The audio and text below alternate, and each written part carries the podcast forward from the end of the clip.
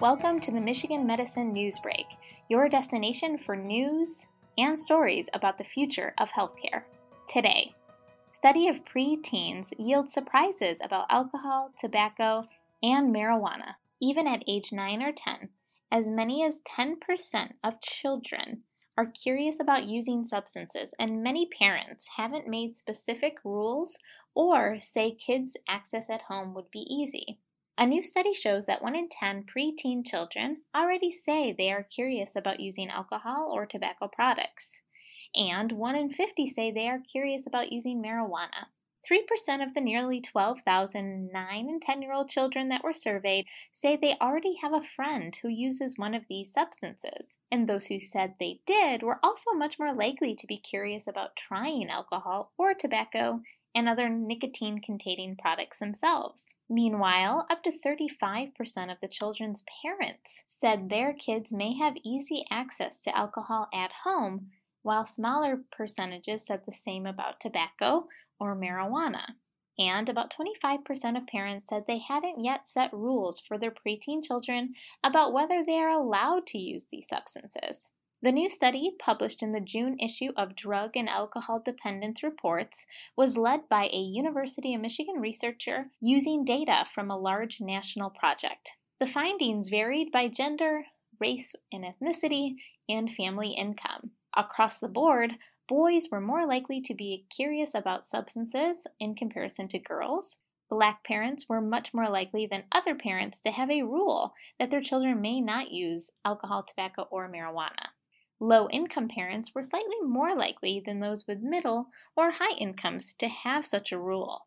Preteens whose parents made $100,000 or more per year were much more likely to be curious about alcohol, and their parents were more likely to say it was readily available in the home. Lower income children with family incomes of $50,000 or less were slightly more likely to be curious about nicotine and marijuana and to have it available in the home. Across all groups, kids were more likely to be curious about alcohol or nicotine if their parents said that these substances are readily available in the home. And the same was true for nicotine curiosity among kids whose parents hadn't made specific rules about their use of tobacco or other nicotine containing substances. Megan Martz, the lead author of the study and research assistant professor, noted that this information could help future efforts to tailor preventive messages and measures and identify children most at risk of future problems. Martz and her University of Michigan colleagues at the University of Michigan Addiction Center are part of the national team studying thousands of children and parents over many years through a national project called the Adolescent Brain Cognitive Development Study, otherwise known as the ABCD study, where hundreds of children and parents have enrolled at the University of Michigan. The new findings, however, are some of the first ever about substance abuse curiosity and access in this age group. A previous study by other ABCD study researchers showed that at age 9 or 10, 1 in 5 of the children had sipped alcohol, but they were otherwise substance naive and had not used nicotine, marijuana, or more than just sips of alcohol. However, all were aware of what these substances were. Meanwhile, other University of Michigan researchers who run the Monitoring the Future survey have shown that about 1 in 5 14 year olds have used alcohol at least once in the past year, and tobacco and marijuana use are both reported by 11%.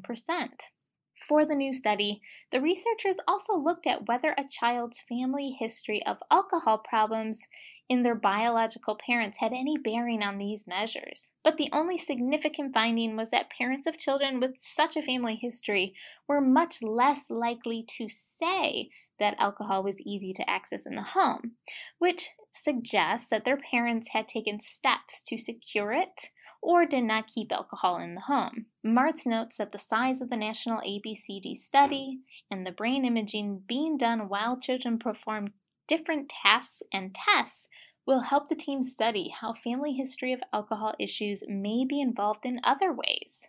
Their current study provides a baseline, and newer data will likely show change over time. Her research also includes an effort to study how early signs that a child is vulnerable to mood disorders such as depression or to anxiety correlate with other measures important to substance use and misuse.